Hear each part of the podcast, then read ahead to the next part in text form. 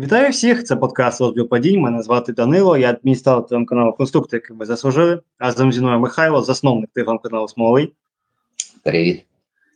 І Андрій, адміністратор телеграм-каналу Бий біжи. Вітаю. Що ж, восьмий тур УПЛ, але всі ми розуміємо, що напевно головною темою обговорення буде не, не футбольний момент, скажімо так, не ігровий момент. Але в кожному разі є про що поговорити.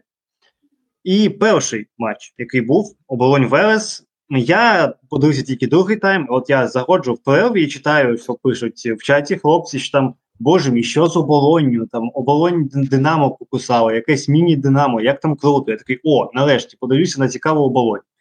Включаю другий тайм і одразу бачу просто, як два моменти Вереса не завали. Причому там, що перший, що другий, це майже у, такі, знаєте, убивчі моменти. Я такий, опа, ну все, я, влюбив, е, карма обороні закінчилася.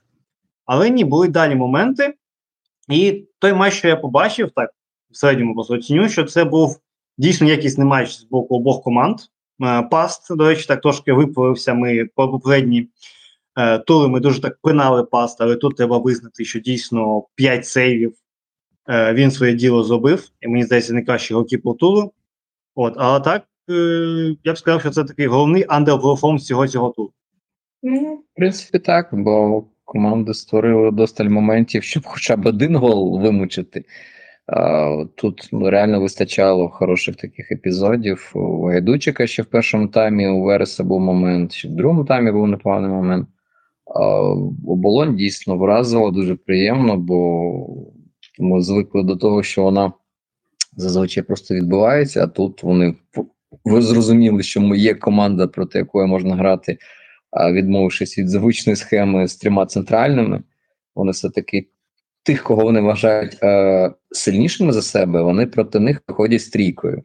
Бо якщо продивитися, вони, наприклад, проти Динамо виходили стрійкою, проти Дніпра 1 виходили стрійкою, з Кривбаса виходили стрійкою, е, на Шахтар виходили стрійкою центральних захисників. А ось зрештою, ну, як з командами, які, скажімо, плюс-мінус десь на їх рівні, або, можливо, вище, але не нам на голову на дві, вони виходять з четвіркою. І ось зараз, коли вони вийшли в такому більш не те, щоб атакувальному, ну в такому більш звичному для себе, можливо, минулорічному форматі, і це дійсно виглядало доволі цікаво. Просто прям дивишся і не розумієш, чи реально це оболонь, бо хороший, був дуже хороший перший тайм. У другому не так яскраво вже, але все одно оболонь приємно дуже вразила. І тут лише можна хороші слова говорити індивідуально про деяких гравців, які здобули купу індивідуальних нагород в цьому турі за певні якісь там статистичні показники. Тобто команда реально провела максимально якісний матч, і напевне, якщо абстрагуватися, то за останні кілька там турів три, ось після Дніпра 1, там скільки це був четвертий тур після Дніпра 1. Ну, ось це реально перший такий матч за місяць, напевно. Ну так, 20 20 серпня вони грали з Дніпром. Зараз 22 було вересня. Тому так, за місяць це був реально дуже крутий якісний матч. І ось, ось там і таку болонь прикольно дивитися, бо вона не симулює порушення, вона б'ється, бореться, відбирає м'ячі, вона атакує, різнопланово атакує, у як позиційні атаки, так і контратаки. Треба відзначити стандарти, бо 8 з 25 ударів у болоні прилетіло зі стандартів. Тобто, ну це вже така певна диверсифікація портфелю. Не просто ми знаєте, ми там б'ємо вперед пиром. Там вже якщо відлетить колись якось вдало, можливо, хтось заб'є. Тут все таки досить е, органічно вплилися майже всі можливі варіанти забити. Ну не, не вийшло, але якщо вони так продовжують грати, ну виліт їм не загрожує. Ну, в принципі, не знаю, що можна додати після Михайла. Єдине, що можу сказати, що хотілося б частіше бачити оболонь. Чотири захисники і навіть проти сильніших команд. Як на мене, це буде цікавіше і для глядачів, і для самої оболоні якісніша гра буде. Як на мене, Верес, ну, в першому таймі дуже неприємно здивував. Може, вони теж не очікували такої гри від оболоні, але дуже невпевнено. Після перерви, може, їм дали підказки, може, тренерський штаб все-таки робить свою роботу. Активніше грали, були гостріші за киян у другому таймі, але теж свій момент не реалізували, чи два своїх моменти навіть. підсумку, ну, можна сказати, що нічия справедлива, але все ж таки оболонь була ближче до перемоги, скажу так. Дійсно, ще ще один прикол, до речі, згадав. А в цьому матчі в оболоні стільки ж дотиків до м'яча в чужому штрафному, як у чотирьох попередніх іграх разом. Просто щоб ви розуміли, наскільки це дійсно ось контрастує з тим, що ми звикли бачити. І така сама історія з глибокими передачами також. Їх 10 штук, і ось ці 10 штук вони збирали протягом минулих чотирьох ігор проти Шахтаря, Полісся, Кривбасу та Дніпра. Тобто, ось ну така насичена, максимально концентрована оболонь, не, не просто там якась не знаю, 0,5, а це така повноцінна трилітрова фляжка живчика, і це, це реально прикольно. Так. Ну і звісно, ще, що можна сказати про арбітрів, про вал, який ви сьогодні Білл Гейтс вирішив не топити оболонь, і той гол з офсайду скасував. Тому тут е, плюсик в калму арбітрів теж я, я вважаю треба покласти. І в принципі, так, щоб якісь таких прям претензій до арбітра я так не згадаю. Тому теж можна про це сказати. Ну, я теж. Я більше пам'ятаю саме якісь ігрові моменти, і от навіть не згадаю, можливо, щось і було, але просто ось в пам'яті воно зовсім не закарбувалося, бо просто було на що інше звертати увагу. Ось футбол дійсно був непоганої якості, ось як як для оболоні, ну для Вереса в, в менших масштабах, але ось. А, було менше саме цього, коли знаєш, е, немає що дивитися, і ти ось починаєш чіплятися до якихось деталей епізодів, епізодів там з арбітражем, якісь там незрозумілі не, не порушення, які свистять, якісь пенальті ліві. То тут ну навіть чомусь не було такої фіксації. Все, все цілком було присвячено грі, е, увага вся, і воно того заслуговувало. Так. Ну і в принципі, цей матч закінчився за рахунку 0-0. В свою чергу показник XG у команд оболонь має 2.09, а Велес має 1.12. Ну, в принципі, де-факто весь XG Велеса це ось ці два моменти на початку другого тайму. Один з яких момент Сікейли, а другий, чесно, я вже не згадаю кого, може Гайдучика. Ну, Гайдучик, ну, він три удари завдав в матчі. Якщо це було 6, 6-3, ну напевно, ти не помилишся. Так, ну от я подивився, що Гайдучик має 0,52 XG а Аяго має 0,53. Ну і там десь може хтось там ще на шкандибав там 0,1 на себе. Ну, тобто, в принципі, це ось. Мопе рівненського розливу. Ну, ну так, таке, я вважаю, є. що серйозно мені здається, що Велесу треба буде там у зимне трансне вікно ходити по своїм вимушенованим, як як вони їх там називають? Не спонсором, їх називають акціонером. Акціонером Акціонером ходити. Да е, Просто спитати... до бабки повести і все. Просто ну, номер просто не знають, е, куди повести, і бабка одробить. Яйцем викачає, все буде добре. Просто ну. Треба зайнятися цим питанням, менеджменту немає, коли вони вирішують які більше глобальні задачі. Так. Ну і от рахунок 0-0. Е, в свою чергу оболонь має 6 пунктів, посідає 13 місце, а Велес має 5 пунктів і посідає 14 місце. Тобто ми з вами говоримо про матч 13 та 14 команди які разом настріляли 3 XG. Тобто, в принципі, як мінімум, не нудний був матч. Е, далі у нас ще менш нудний матч це був матч Олександрія Чорноморець. І я коли вперше побачив стартовий склад, я спочатку подумав, що Кулаковський це Кулаков. Ну, просто мене так побачив, що знайома це прізвище, і далі не читав. Такий, о, Кулаковський, окей, записую. Я там на номер не звернув уваги, такий думаю, ну дивно, чомусь Латань вирішив е, фланг атаки змінити. До речі, збігаючи наперед, е, цей Джованні дуже непогано себе показав. Мені от він прям е, на фоні всієї Олександрії він мені сподобався. Да, не, до кінця, не до кінця зрозумів, де саме він грав, тому що він і в захисті відпрацьовував, він і справа, він і зліва. То він такий був е, універсальний боєць. Е, Мені сподобалося, як його титрують. Він же ж, наче бразилець, а в цих субтитрах, що дає УПЛ, вони його пишуть через uh, D, Z і H, типу, наче він якийсь там, не знаю, чи грузин, чи чи просто українець, Джеовані, вони так ну, так реально кумедно його записують, поки. Напевно, ніхто не може підказати, як правильно, або, можливо, так в протоколах просто пишуть, е, ну, але, але реально такий прикольний факт. Що його всі видають не за бразильця, а за якогось е, слов'янина. Так, його це був його на перший матч в старті, бо я згадаю, що він виходив, і дійсно себе непогано показав, і що Олександрія має якісь альтернативи на флангах. І в принципі на цьому весь позитив Олександрії, як на мене, закінчився. Тому що Латань вирішив е, діяти радикально, тобто була змінена абсолютно вся трійка нападу. Е, Клітвінцев, Кулаков і Шулянський залишився на банці. Е, і, в принципі, Олександрія запропонувала високий пресинг, і це активно працювало, і це непогано працювало перші 5 хвилин. З перші 5 хвилин дійсно чорномовець, видно, не був готовий аж до такого темпу, і там було дуже часто, що Гудчик виносив, Єлмаков виносив, тобто е, був, була така невелика паніка, але потім це якось трохи стабілізувалося. Е, Васильєв почав Васильєв, вибачаюсь, я щось Васильєвом хочу тягнути, але у нього ігри в прізвищі, тому він Васильєв. Е, він почав трошки вище підійматися, і просто друга лінія пресингу Олександрії розвалювалася. Так? Тобто Олександрія мала такий, знаєте, ось був колос на глиняних ногах. Тобто була дуже серйозно масована перша лінія пресингу, яка просто розбиралася об одного Васильєва, який просто сидів трохи вище. І все, всі виходили через цього Васильєва і крутили той пресинг. І після чого просто посипалися голи, скажімо так. Тобто, вже до 10-ї хвилини було 3-0. І ось е, видно було, що Чорноморець це команда, яка розуміє, як атакувати, в які зони, як передавати що.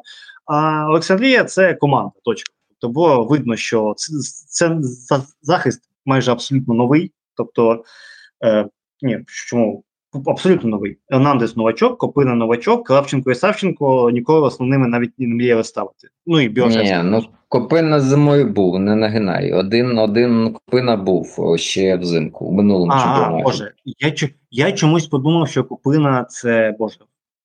Елендований з Шахтаря. Сорі, я чомусь і Фалина і Копина мене щось. що, ну, що Фалина в іншому клубі, але так, так поплутав трохи. Так, дійсно, окей, одна основна, один, одна єдиника була до цього. З абсолютно новим центром захисту, і просто от я видно було, що Чорноморець просто, ну, буду не в першому таймі розтрощив Олександрію. І, в принципі, 4-0. І я я просто бачу, що в другому таймі очевидно, що Чорноморець вийшов ну, економити сили. Так? Тобто, це не це абсолютно нормально, коли за рахунку 4-0 команда трохи під, підспускає шини враховуючи те, що це Чорноморець, так це команда, яка все-таки проповідує доволі агресивний, доволі фізично е, витривалий футбол. І в другому таймі Чорноморець трошки віддав м'яч Олександрії, за рахунок чого Олександрія так трошки. Е, ну, не сказати, що вирівняла, просто таке. По другому таймі не сказати, що там було якесь знищення. От, вони навіть заплили. статистику. Тут так, так, так. От, якщо, статистику.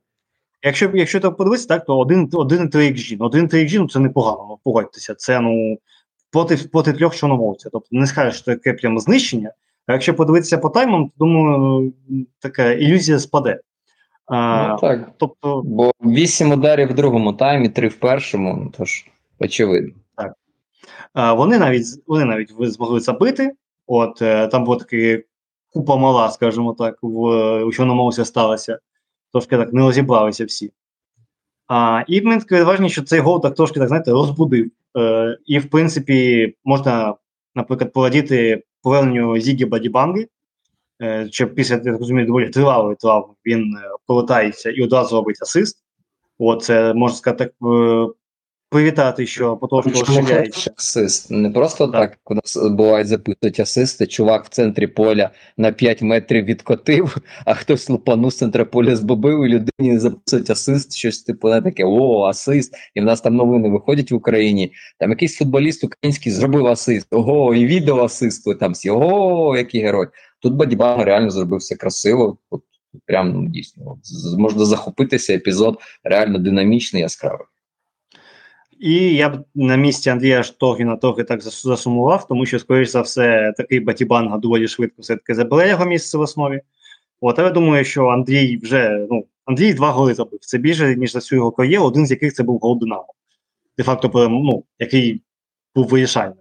Тому ну, чому б ні? Чому б ні, в принципі, але так дійсно Батібанга повернувся, щоб правити, скажімо так. А, Сказати так, я б сказав, ну, більш так по персоналям, тому що там кожен голос збирати це, напевно, буде буде задовго. В принципі, я вважаю, що епітет Острощів є максимально чітким, який описував все, що відбувалося на полі. А мені дуже сподобався Даде Бельмонте. Е, Ще більше мені сподобався, що я його зміг у фентезі взяти за 1 мільйон, тобто за мінімалку. От я його побачив на 5 хвилин, 5 хвилин, коли він вийшов на заміну, я такий, блін, більше в ньому є, давайте я його візьму. От я вже тепер я дуже радію цій інвестиції.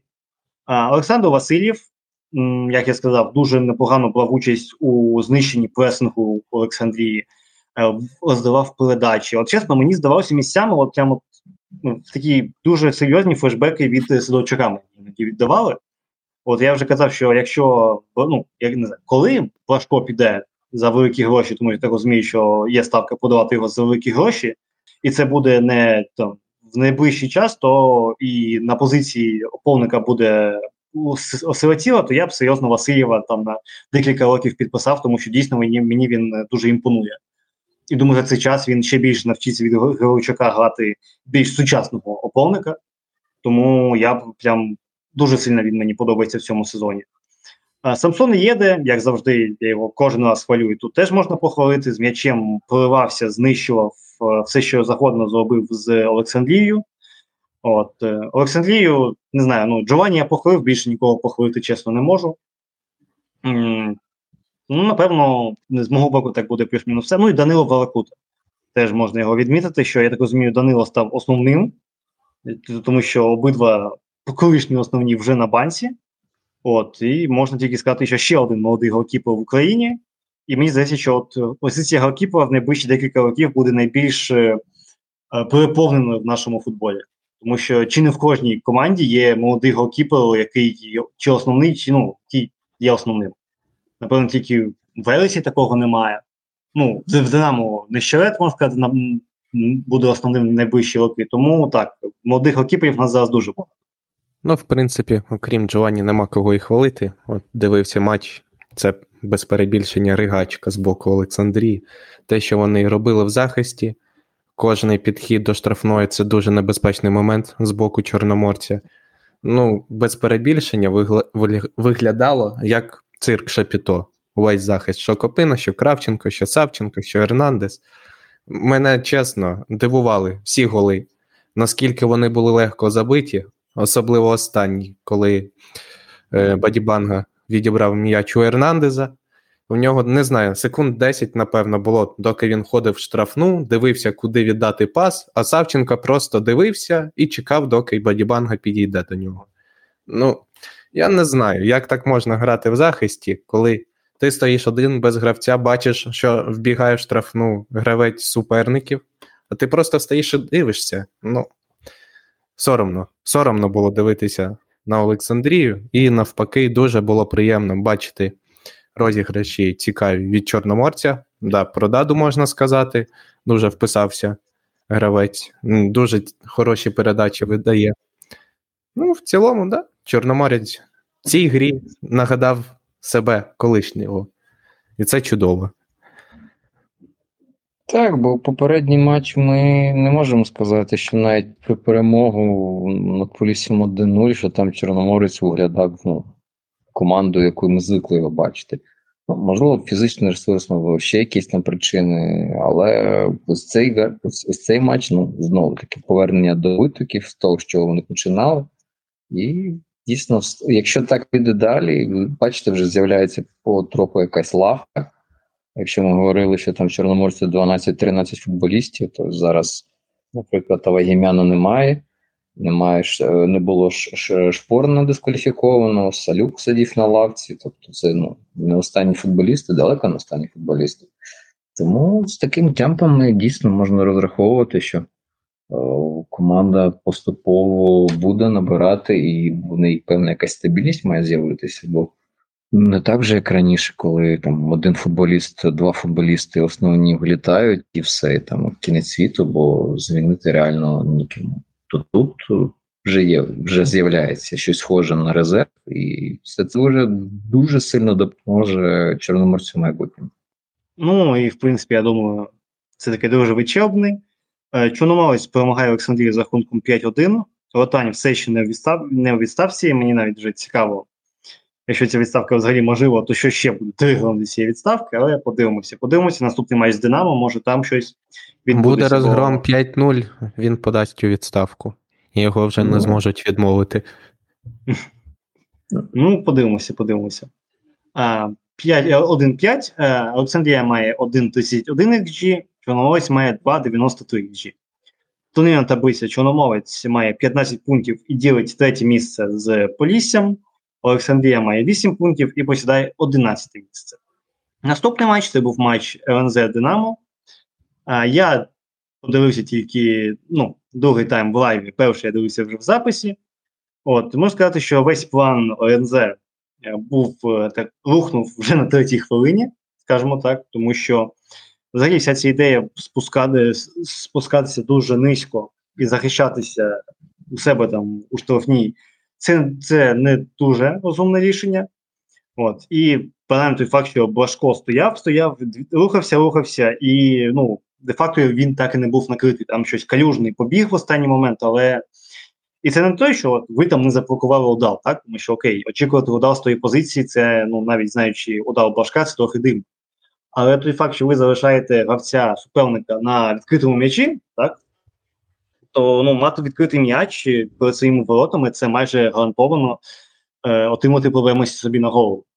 Тобто, ну або ви зовсім не вірите в Володимира Плашка, ну але це було абсолютно нерозумне рішення. От е, Пеньков, я так розумію, просто ну не очікував удару. Так, тобто я тут дуже сильно його не, не шпинав, тому що е, це все-таки скільки 35, напевно, метрів було, чи там під 40. От, ну, дистанція дуже така пристойна. Гущин сказав 32. 32, ну добре. Він рахував. Думаю, думаю, він е, експерт в цьому плані. Думаю, окей, 32. Ну це, скажімо так, це досить пристойна дистанція, і думаю, очікувати дійсно прямого удару звідти було не дуже. Потрійний після пенальті. цього- Так.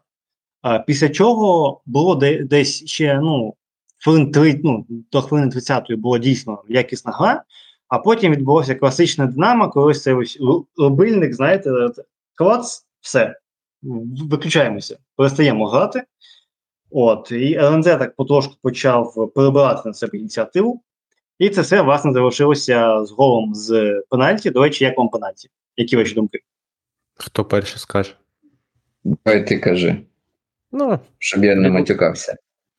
щоб ти не матюкався, щоб я поматюкався. Ну, Давай. я ж відскочив. Відскочив. Здається, спочатку від газону він влучив у тіло гравця, і потім від тіла відскочив у руку. Ну, Таке зазвичай не ставлять, але наші судді вирішили цей раз поставити. Чому ні? Чому ні? У матчі з Минаєм, я пам'ятаю, було три таких епізоди на Лобановського, коли грали. Це який був тур? Перший, другий, там якийсь перенесений, не пам'ятаю чесно. Перший, ну, це, це в був цьому, цьому. це був е, Так. початок сезону, і це, це, це ось легендарне відкриття сезону імені Лоншоту. Це те саме Ну, було. ось.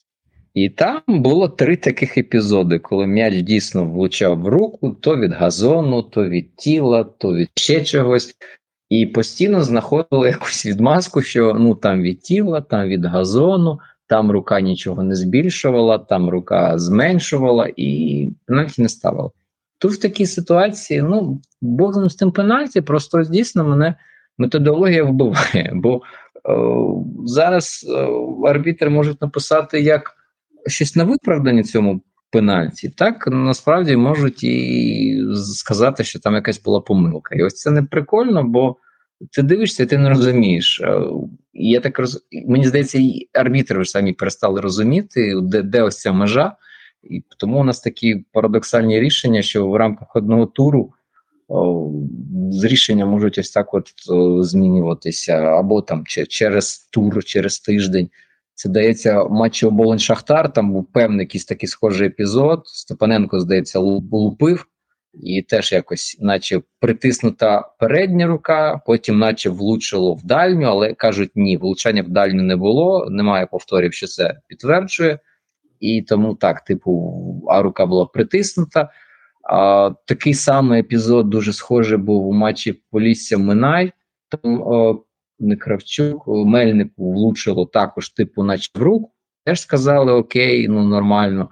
Епізод матчі Ворскла Динамо, там де Ярмоленко, типу, наче, хоча знову таки немає жодного якісного повтору, щоб можна було чітко переконатися, що там було пряме влучання. Тут дивишся, ну, наче м'яч влучає в руку. Але ж знову ці рекомендації, які постійно осилаються, вони постійно оновлюються, і чесно, ну вже це відслідковувати нереально. Бо раніше е, говорили, що будь-який доторк е, руки до м'яча в атаці це типу порушення. Все це вже відмінили, це вже не працює, і цим користається прядун, зупиняє м'яч рукою. Потім арбітр виправдовує, що типу м'яч вже й сам зупинився, тому те, що там рука була, це вже фігня.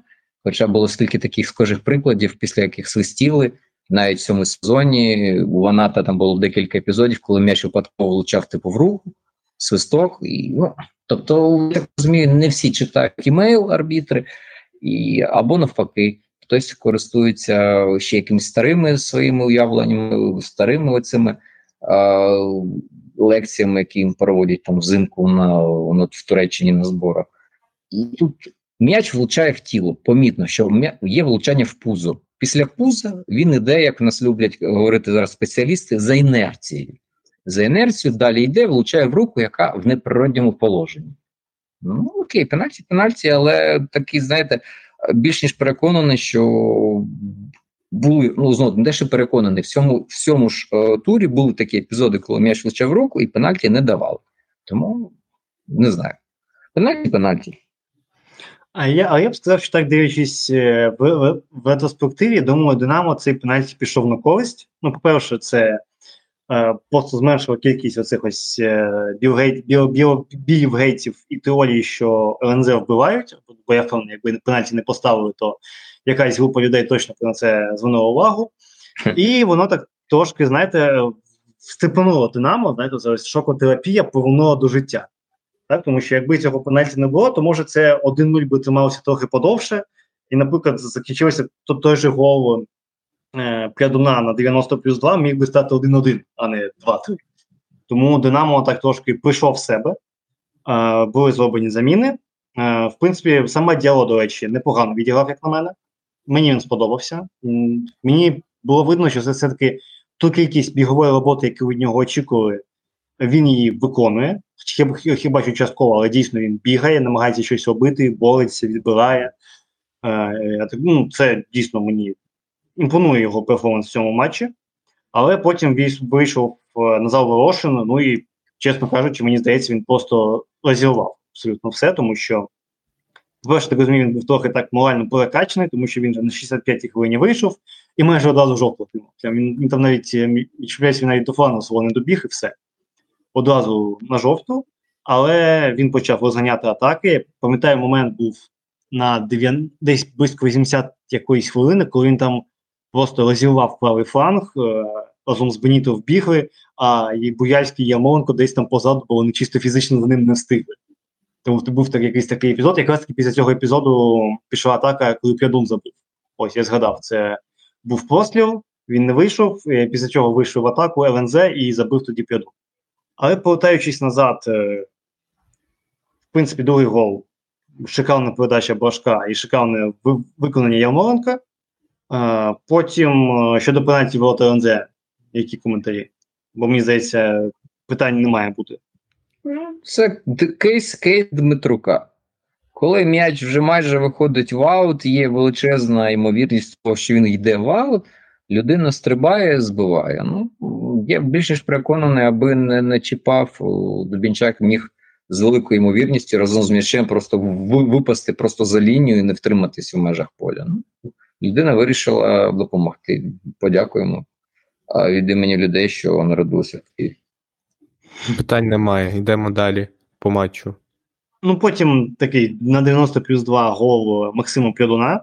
От, е, в принципі, перехідні фази і те, як Динамо надагає на перехідних фазах, це мені здається, можна писати дисертації, що там все-таки дуже багато ще роботи, е, щоб там все нормально функціонувало. Ну я, як людина, яка народилася в Києві, знаєте, вже всівся, такий, де там е, моє там проти нервів, що зараз там буде скільки там 4 чи 5 хвилин чистого футбольного кайфу за рахунку 2-3. Але Назар Волошин вирішив, що ні, цього не буде. Беніто віддав асист, теж, до речі, непогано виходить останнім часом Беніто. І, в принципі, 2-4. Я б сказав, що це доволі така непогана ілюстрація, що це дійсно був матч, де Динамо грало краще, але деякі відрізки не так добре грало і віддавало ініціативу ЛНЗ. 4-2, я б сказав, що це дуже непогана ілюстрація того, що взагалі відбувалося на полі. Ну, це, справедливий підсумок, бо якщо ти. Ну, дійсно, мене ось Динамо турбувати, що в матчі з Ложкою починало, ось зараз тенденція, так бачу, продовжується. Або просто дійсно розуміють, що фізичний запас він не надто такий вже і міцний, тому деякі футболісти реально намагаються себе якимось чином лімітувати і ось свою активність не стягувати на 90 хвилин, а там 15 хвилин вистрілити, потім 15 хвилин відпочити, потім там трішки пограти, знову відпочити. Це, в принципі, те, чим дуже часто грішив Шахтар, і дуже часто за це поплатився. В цьому матчі так само, бо ну реально 30 хвилини вже можна було закрити питання стосовно переможця і зовсім нічого вже не згадувати. Але ну, знайшли собі якийсь момент проблему, і дійсно, як в матчі з Ворською, був відрізок, коли ну, Динамо реально не контролювало хід гри. Тобто, наче і були в рахунку, але немає відчуття, що повністю все під контролем, що зараз не станеться якийсь е, бадабум, великий бадабум, і щось щось випадково ну, кудись не залетить. Ну, Зрештою, так і сталося, щось такого залетіло.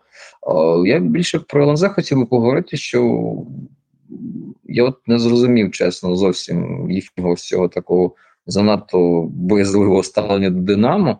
І ось ця трійка центральних захисників. Ну, по-перше, щоб грати з трійкою, потрібно ну, мати футболістів, а, які для цього максимально кваліфіковані. Вони розуміють, що таке простір, як його атакувати, як страхувати.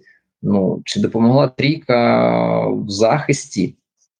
Ну, я чесно, по перших 15 хвилинам не зрозумів, навіщо їм трійка, адже Динамо робило поблизу штрафного майданчика, в самому штрафному майданчику дуже багато чого.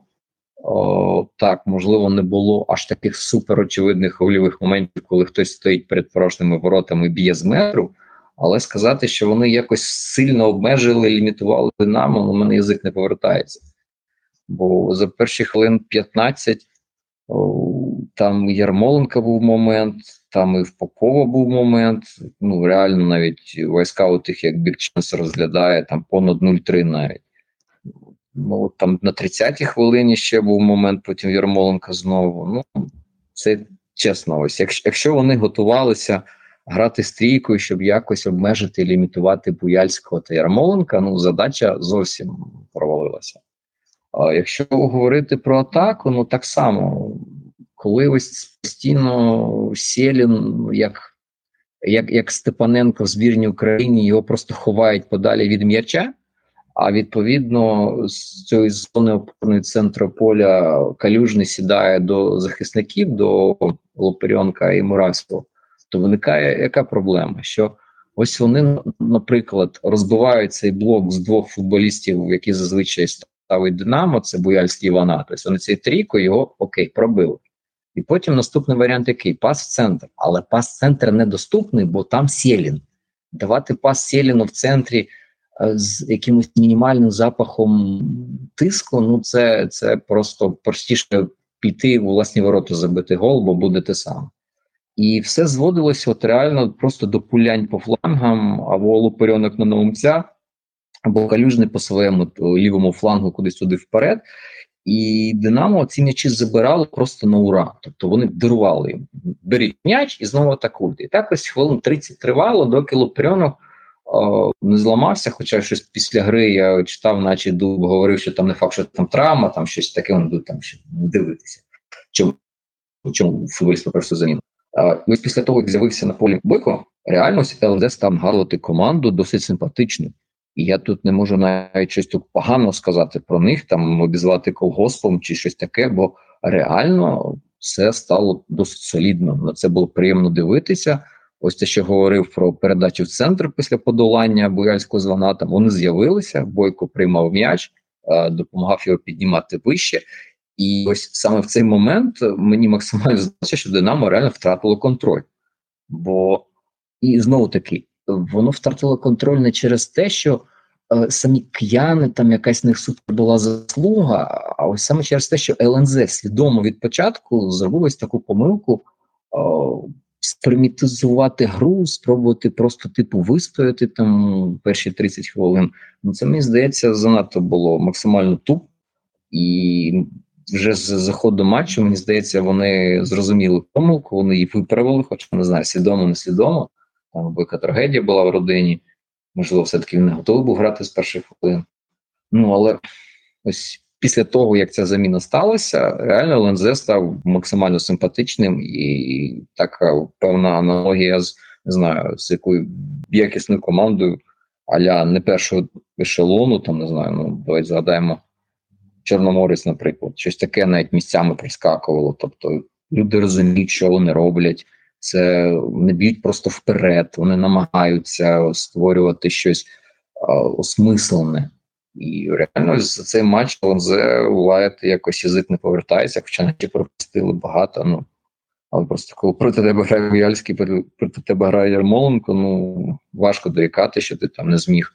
Просто мене дійсно дуже збентежив сам сценарій, яким чином ЛНЗ намагався зупиняти Бояльську Ярмоленком, просто сідаючи в низький блок, і оболонь, здається, показала, що ну це, це не працює. Ти, а ось клуби в Європі, наприклад, такі як Каріс, вони показали, як е, зняти фактор Бояльського, фактор Ярмоленко. Просто блокують центральних захисників, блокують центр півзахисту, закривають цей розіграш, і команда не може перейти центр поля. Коли Динамо не може перейти центр поля, ні Ярмоленко, ні Буяльський, ну їх на полі немає. Вони просто ходять там, бігають. Інколи Ярмоленко ще статися за м'ячем, там виконати якусь передачу, але по факту вони не несуть жодної загрози. А тут тренер навпаки свідомо сідає всіх на власну половину і беріть, робіть, що хочете. Тому ось моє враження таке, що ЛНЗ провело хороший матч, а стартовий план був не надто крутий. Е, чи це щастя, чи нещастя, що Лоперіонок був змушений піти, вийшов Бойко, і все змінилося на реально дуже цікаву змістовну гру. Ну але так про Динамо знову скажу, що не подобається мені, що в якийсь момент е, зникає ось ця пристрасть і жага знищувати, а потім знову на раптово з'являється. Що ви ж пам'ятаєте, як це було у матчі з Орською, коли просто Динамо десь зникло, а потім десь 82 хвилина, 85-та, і Буяльський Ярмоленко починають там п'ять грати Бразилію. Ну come on, ну зіграйте так на 65-й хвилині, забийте третій гол, і все немає питань. Ну тому ось негативне враження від Динамо є, негативне враження від ЛНЗ є, але позитиву загалом від обох команд набагато більше. Динамівцям подобається бути героями, е, створювати собі проблеми і потім самостійно їх і вирішувати. Очевидно. Мож, можливо, можливо. Ну так, дійсно, тут це було таке героїчне. О, до речі, Михайло, тут мені потрібна твоя допомога, який XG цього матчу, тому що цьому, чомусь Софаскол конкретно цей матч, єдиний стол, не загрузив собі платформу. А, ну, вони, мабуть, вони, мабуть, не проплатили. Вони, мабуть, не проплатили за ліцензію, трайлом користуються. А у 1,53, з яких 0,76 пенальтів, Динамо 3,58, з яких також 0,76 це пенальті Бояльського. Ну, тобто, в принципі, я б сказав, що навіть за XG ми бачимо плюс-мінус забили те, що мало забити. Ну, 1, десь 5 і 2, 3,5 і 4. Так? Тобто, в принципі, е, враховуючи, що XG це далеко не ідеальна система, то я б сказав, що це плюс-мінус описує систему, що так і мало бути. Uh, ну, хіба, хіба давай ще додамо два слова, бо в Динамо реально рекорд сезону за кількістю дозволених супернику е, дотиків до м'яча в штрафному, їх лише сім. Тому можна говорити про Динамо, що в них там знову проблеми і таке інше. А я дуже бачив, навіть хтось там розповідав, десь малював про гру між лініями, що там таке ого-го. Насправді а, говоримо про індивідуальні помилки в даному випадку Караваєва який міг там знає, сраку підставити, голову підставити, скластися, і не було б того пенальті раз. І ось епізод з другим голом Прядуна, ну, з голом Прядуна в другому матчі. Там так само більше варто говорити про якісь індивідуальні помилки, ніж про те, що прям як система наслідок. Хоча вже всі викупили цю фішку, що Ярмоленко є в Динамо, і вже четверта команда поспіль, а більшість своїх атак будує саме флангом Ярмоленка. Так, що ж, МНЗ, ну боже, Динамо перемагає з рахунком 4-2, має 12 пунктів і ділить п'яту позицію з рухом, але має цілих три матчі в запасі. ЛНЗ має 7 пунктів і воно посідає 12 місце. Це все по цьому матчу. Наступний матч це був матч е, Полісся Минай. І що можна тут сказати, що Минай знову ж таки мене дуже приємно дивує. Ну, з враховуючи такий дуже нерівний початок сезону. Зараз же Минай потихеньку і на стандартах починає себе знаходити, і з м'ячем починає більш-менш е, контакт мати. Тому я б сказав, що дійсно це був дуже непоганий, особливо перший тайм від Миная, коли непогано гралося, непогані були підходи, непогано був, м'яч під контролем. Гол до хліба знову ж таки після стандарту. Е, до речі, що ж ще які думки щодо пенальті, тому що я читав дуже такі критичні, що це ось знову Білл Гейтс, знову вбивство Минає. Ну, чесно, там був епізод, е, як на мене, який тягнув на пенальті більше, коли ось м'яч влучив в руку Мельника, але знову. М'яч влучив в руку Мельника після трьох чи чотирьох рикошетів, здає, після трьох рикошетів, бо там Після удар блокували. тому і не поставили. Тому і не поставили, бо типу м'яч змінював напрямок туди-сюди, і ось ось на його не, зовсім природні положення руки вже ніхто особливо уваги не звертав. Хоча, якщо чесно, там воно ну, трішки виглядало так, що наче футболіст і намагався руку прибирати, якось там ухилятися. Ну, але не знаю. Добре, не будемо сперечатися про природність і природність, але ну, там були підстави. я вражаю. Якщо ось пенальті у Караваєва, то в принципі той же арбітр міг би поставити тут пенальті, як пішов дивитися. Але здається, навіть не ходив дивитися. Арбітр йому з будки кібітки сказали, ні, чувак, там не пенальті. Стосовно ось того, що поставили, ну чесно, це максимально важко, бо тут одна людина на ну виправданням не може слугувати те, що там хтось когось не бачив. Але що в цьому епізоді загалом могло статися, як це могло конвертуватися в щось? Чесно, я я не впевнений, що якби я був головним арбітром, о, я б одразу би дав пенальті. Можливо, після якихось 40 повторів і вмовляння з будки вар чувак став пенальті не підставляє. Можливо, я погодився. А ось з гри, от під час гри в прямому ефірі, от одразу би я б навряд чи би поставив. А там, здається, що дивилися повтор, хіба ні? Так, там там був повтор. Але ось якби це був режим реального часу, я не впевнений, щоб я казав би, чуваки, одразу пенальті. Мене б довго би вмовляли асистенти мої повар, давай, бо нам премію не дадуть, на Білл Гейтс не, не виплатить наші там місячні зарплати, а нам там дітей в школу вести, давай став пенальті, що ти викручуєшся. От хіба так? От хіба так би я б його поставив? Ну так, да, як на мене, взагалі такі пенальті не дуже часто ставлять. Що у нас в футболі, що в принципі в європейському футболі. Тут арбітри вирішили, що потягнув, що завадив забити голи, тому ставимо пенальті. Ну, але виконання пенальті геніальне, тому да. Просто можна про нього забути і розслабитися. Це, знаєте, це ось Олександр Бандура за всю свою кар'єру вже скільки йому там зараз 40, 37 років йому зараз. Він відбив 6 пенальті, два з яких в цьому сезоні. Ну, це не знаю, щось дуже йому щастить на виконання на на геніальних виконавців пенальті. Тому це, напевно, був його найпростіший пенальті взагалі в житті. Просто не стигнути, не стигнути одразу, і м'яч буквально летить тобі в руки. Тому Ну, Дійсно. Йому просто Марадона, не кожен матч, ще й фарбована Марадона. Не кожного разу виконує пенальті, інколи просто виходять мужики п'ють на силу. А ось Марадона вперше так. зустрічається на його творчому шляху. А Потім е, Полісся повністю перебрала м'яч під свій контроль.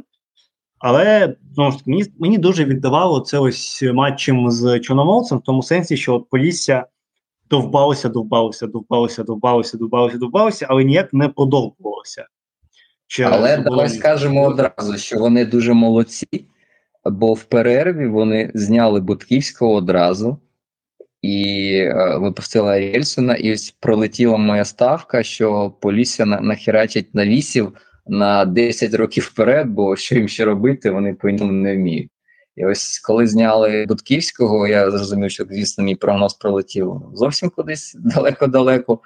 І ось за рахунок цього я так розумію, чи то Калітинцев просто їх змусив якось нативно, що там Аріельсон почне щось робити, і Аріельсон почав щось робити. Бо Аріельсон за один тайм е, віддав е, асистів очікуваних там понад на один, 1.14 чи 1.13, здається. Тобто він реально один повноцінний асист віддав і по факту віддав.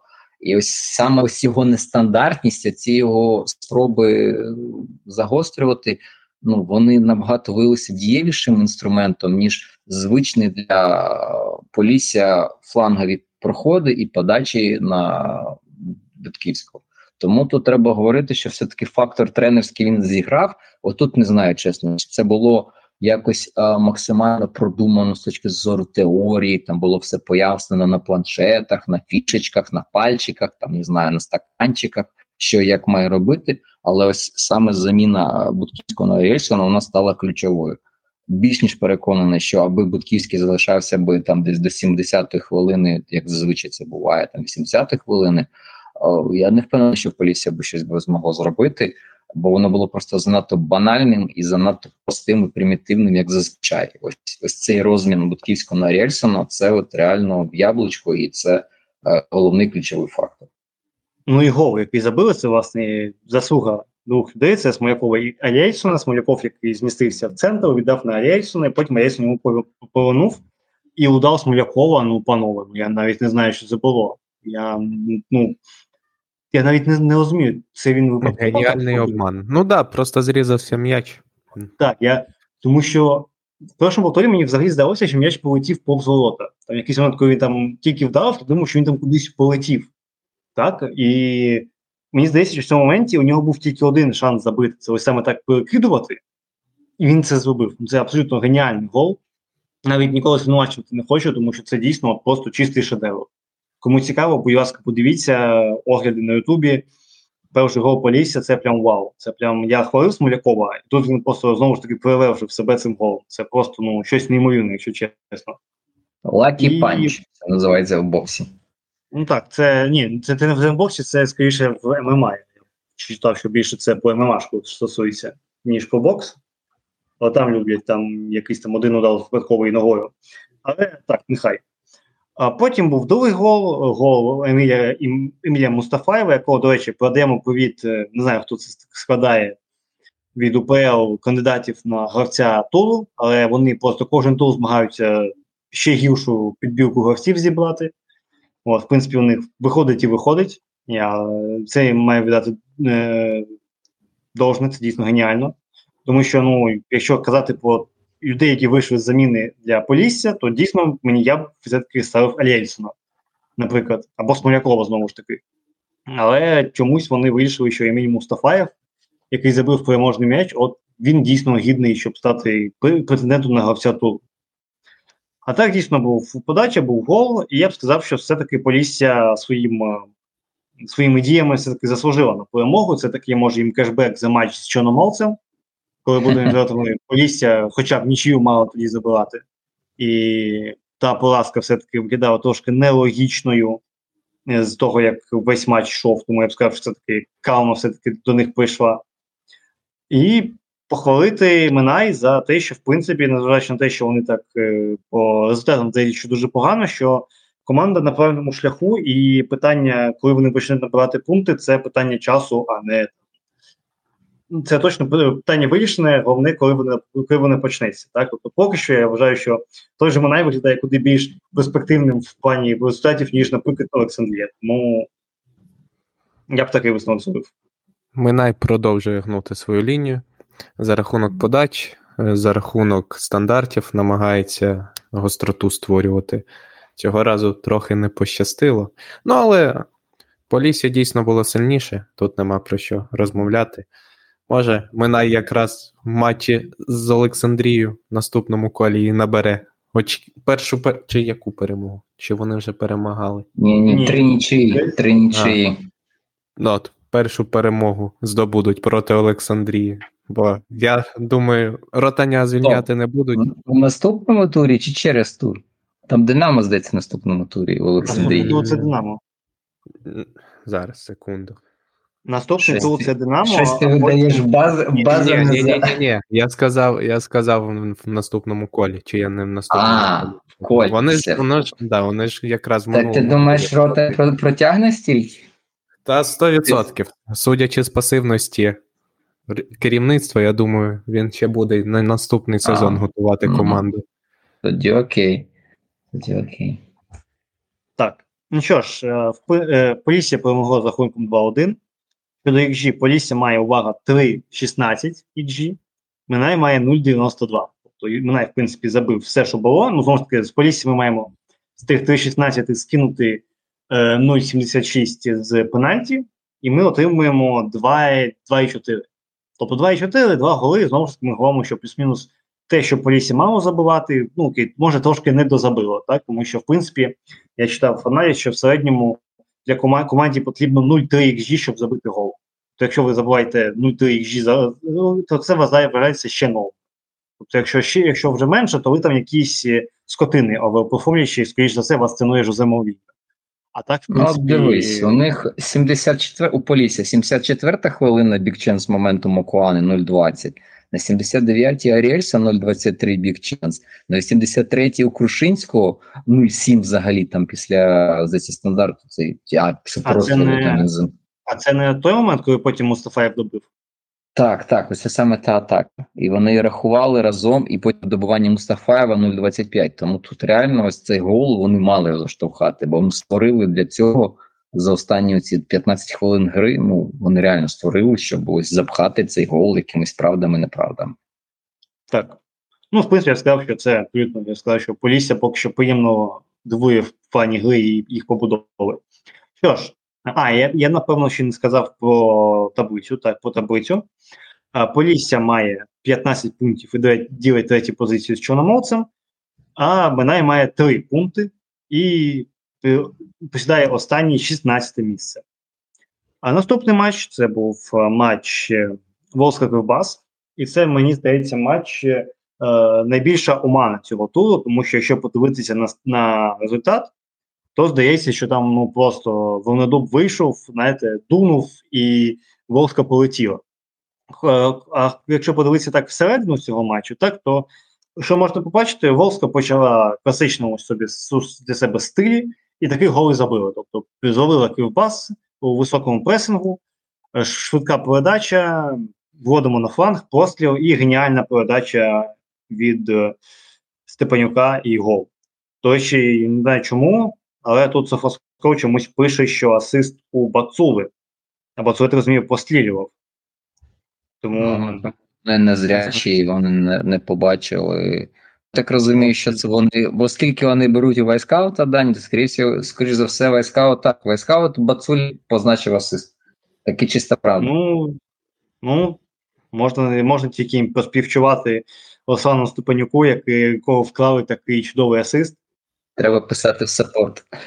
Треба писати в support, і тепер задуматися, Головне, що треба- ми бачили, що це асист Степанюка. Ну, знаєш, а потім якби у мантрі доводити власникам Степанюка, що їм мають е, той пункт за асист досипати. Ну Тому- так, мантра по бісокеру, бісокер Степанюка пише, тому. Ну нормально. ні, мантра, мантра, ми е, є, дискусії щодо того, щоб переходити на софосковий, власне, вайскал, тому що бісокер дуже fantasy light. Тобто, якщо в тебе є результативна дія, то вітаю у тебе там 10 минут. Якщо у тебе немає результативної дії, то йди гуляй взагалі хто ти. Тому Ну, по е, факту. Ну, тому, тому все-таки Wyscout дає більш, е, скажімо так, стабільну оцінку. У Вайскаута стабільна висока оцінка у Бояцького, а у мене Бояцький, тому я перша зацікавлена особа, щоб брали е, в, е, е, боже, Wyscout. Тому так, такий трохи лі- лі- ліричний відступ. А після цього, знову ж таки, по класиці трохи так відкотилися. І Кривбас, ну, де-факто, буде перший гол це, ну, як ми казали, лакі патч.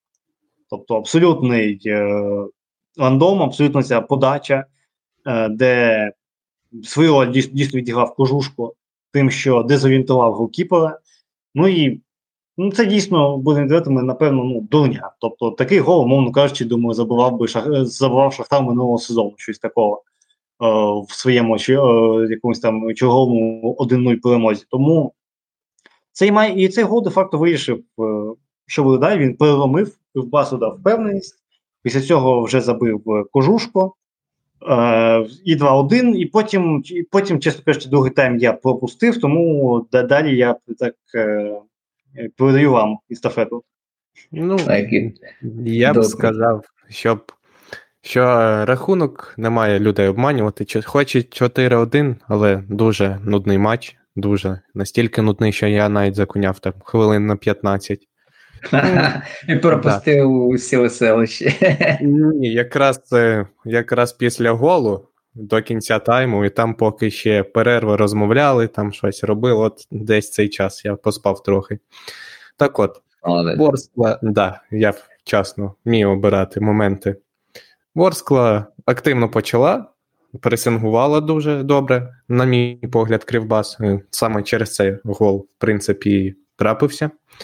Але десь хвилини до 30-ї, до 35-ї батарейки сіли, вони вмерли, просто почали стояти на полі буквально. Вони перестали встигати за Кривбасом.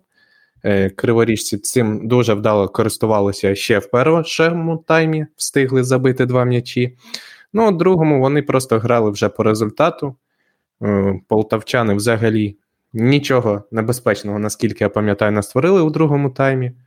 І Кривбас просто довів матч до логічного кінця, ще забив третій гол.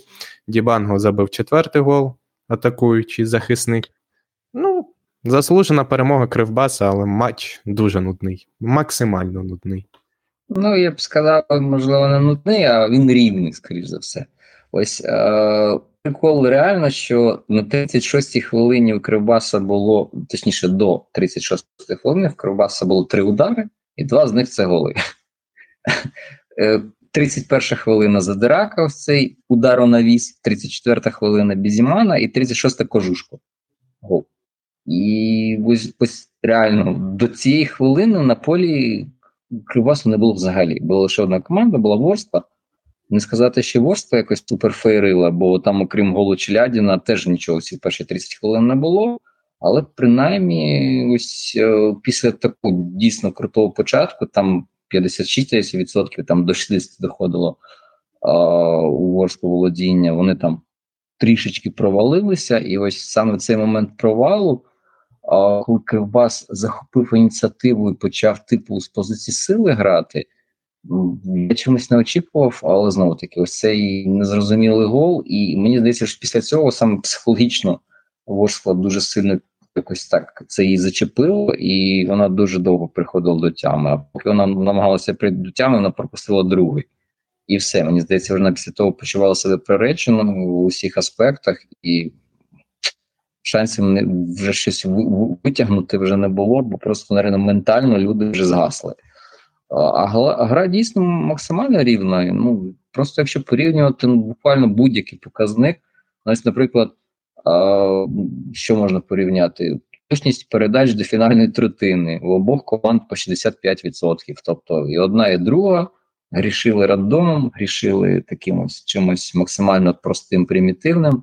А, середня тривалість володінь 3,08 передачі у Ворску, 3,03 у Кривбасу. Тобто теж там три передачі заледь зв'язати могли, і відповідно точність передач до фінальної третини 65%. Тобто, в основному люди просто в центрі поля топталися одні інші.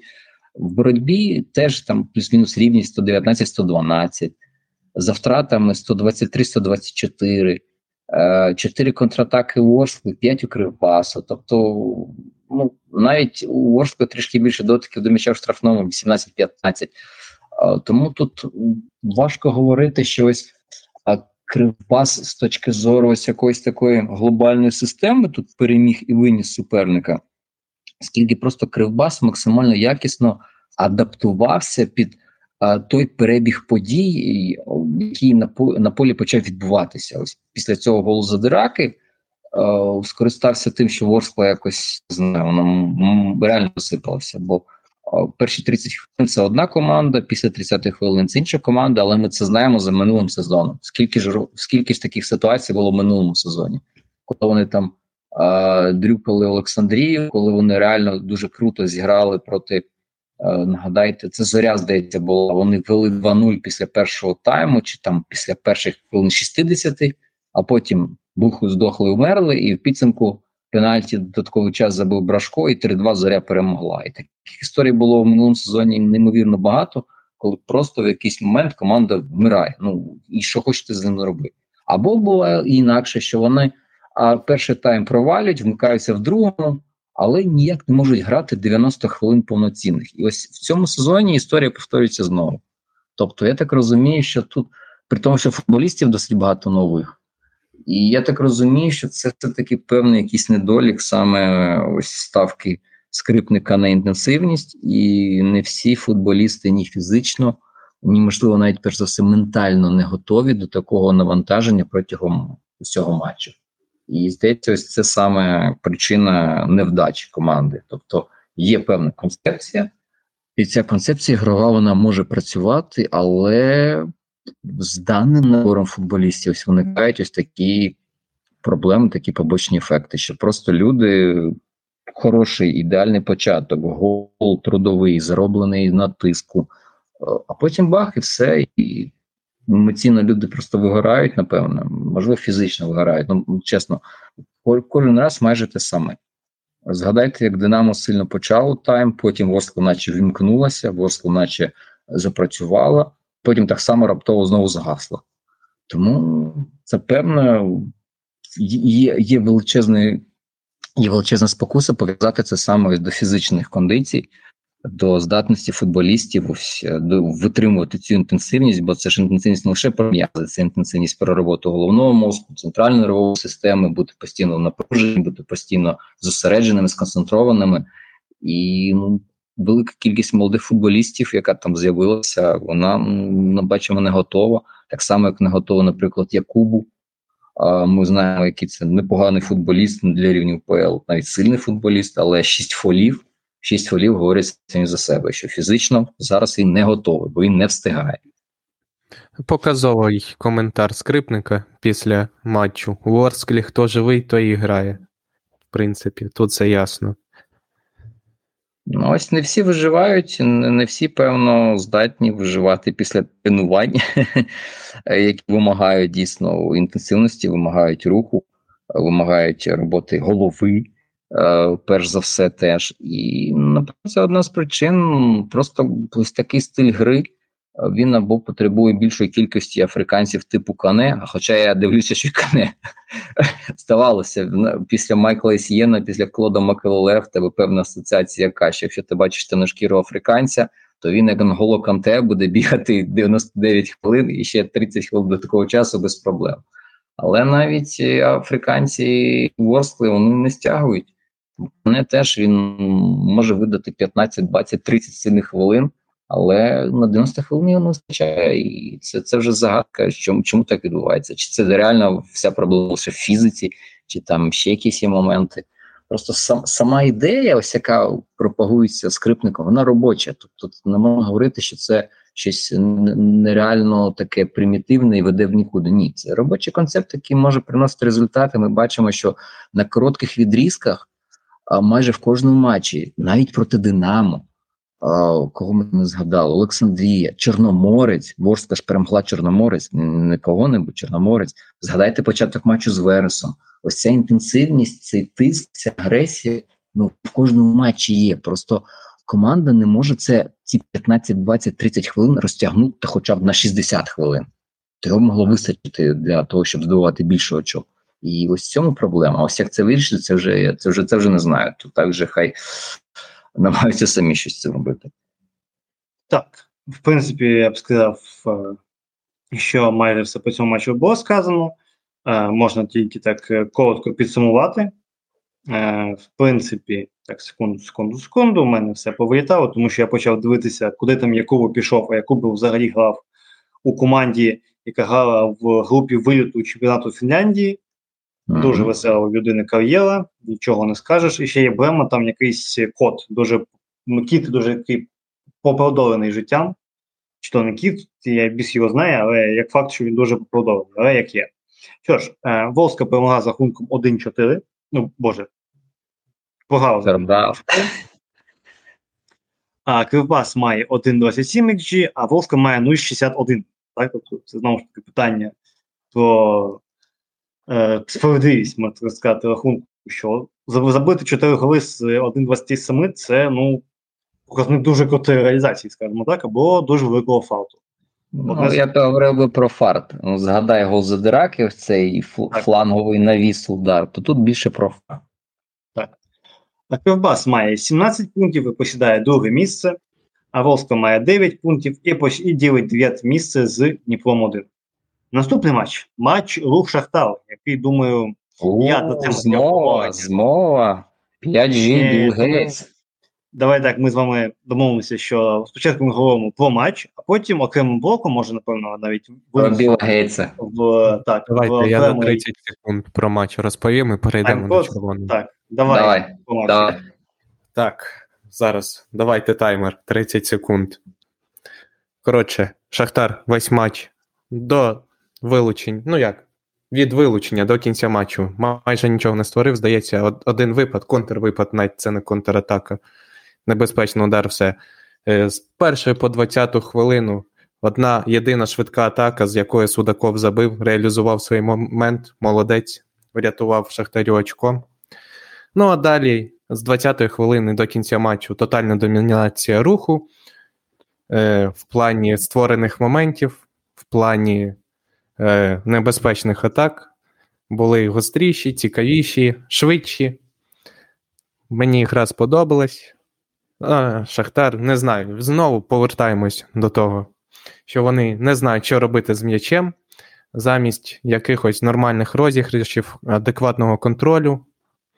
Знову пуляння, знову простріли, подачі, все що завгодно, окрім нормальних, адекватних розіграшів. Давайте про червону одразу. Та можна, напевно, ще трошки сказати, що а, до 20-ї хвилини, до голу, я так розумію, був момент Судакова, знову ж таки, про який ти казав, так, коли був удар. Е, і він там вивалювався майже сам на сам, але чомусь пробив дуже погано. І так, після цього був гол Судакова. І що так сказати ще по грі, ну, може, ще Михайло щось по додасть, і дійсно приходимо Ну, до Біо- Перші 15 хвилин. А, Шахтар 62,4% володіння, рух 37,6% володіння. І здавалося б, 91 передача, 94% точності цих передач, тобто 76 з 91 в Шахтаря точні. І який підсумок? Аж одна спроба увійти в штрафний майданчик і аж нуль дотиків до м'яча в штрафному. Тому ось коли говорять, що Шахтар це якась така мега крута прям штука, яка дрюкала і вбивала бідний нещасний рух, поки оці злі е, Білі Гейтси, хто там ще Джеф Безос, масони, рептилоїди, інопланетяни не прилетіли у Львів, не посвітили кудись і не сталося вилучення. Ну, це неправда, бо в перші 15 хвилин Шахтар виконує 7,58 передач за середнє тримання. Тобто, це таке тягучий кисіль, вони так готуються, готуються і готуються, прям сильно-сильно готуються, і в підсумку луплять один удар з 25 метрів. Ну окей. Якщо хтось вважає, що це реально щось круте і достойне, ну я, я чесно не впевнений що команда рівня Шахтаря. Я просто намагаюся людям пояснити, як, наприклад, перші 15 хвилин а, з, грало Динамо проти ЛНЗ. Ну, небо земля. Тому просто коли говорять, що саме цей епізод, про який ми зараз будемо на годину вести діалог, а, стався, то ще до, задовго до цього епізоду, перші 15 хвилин, ну абсолютно жахливий шахтар. І, не факт, що навіть в повних складах все було б дійсно настільки а, чудово, як чомусь Шахтар вважає, було би. Бо принаймні у руху суттєво більше спроб входження до штрафного майданчику за ці перші 15 хвилин. Їх було 5. І в них були удари, е, один удар, але який удар? Це був, в принципі, досить е, непоганий удар пастуха. Е, Це здається, той, що в перечину вліпив чи ні? Здається, це він. А, І ну, Шахтарю не було чим це накривати. Тому давай тепер про цей епізод. Що ж, е, масони, Білл Гейтс, все це почалося на 19-й хвилині. І ми може так опишемо так е, досить короткий епізод. Якщо помиляюся, це був Ілля Квасниця е, з м'ячем. Так. Він наближався до флангу, знову ж таки, майже вибіг за межі за межі поля. І Ярослав Лакицький пішов в підкат. Це був, напевно, не, не чистий підкат ззаду, це був такий з, по діагоналі, але все ж таки так, ну, ззаду по діагоналі, скажімо так. Це не був там ідеальний позаду, то так збоку трохи зайшов.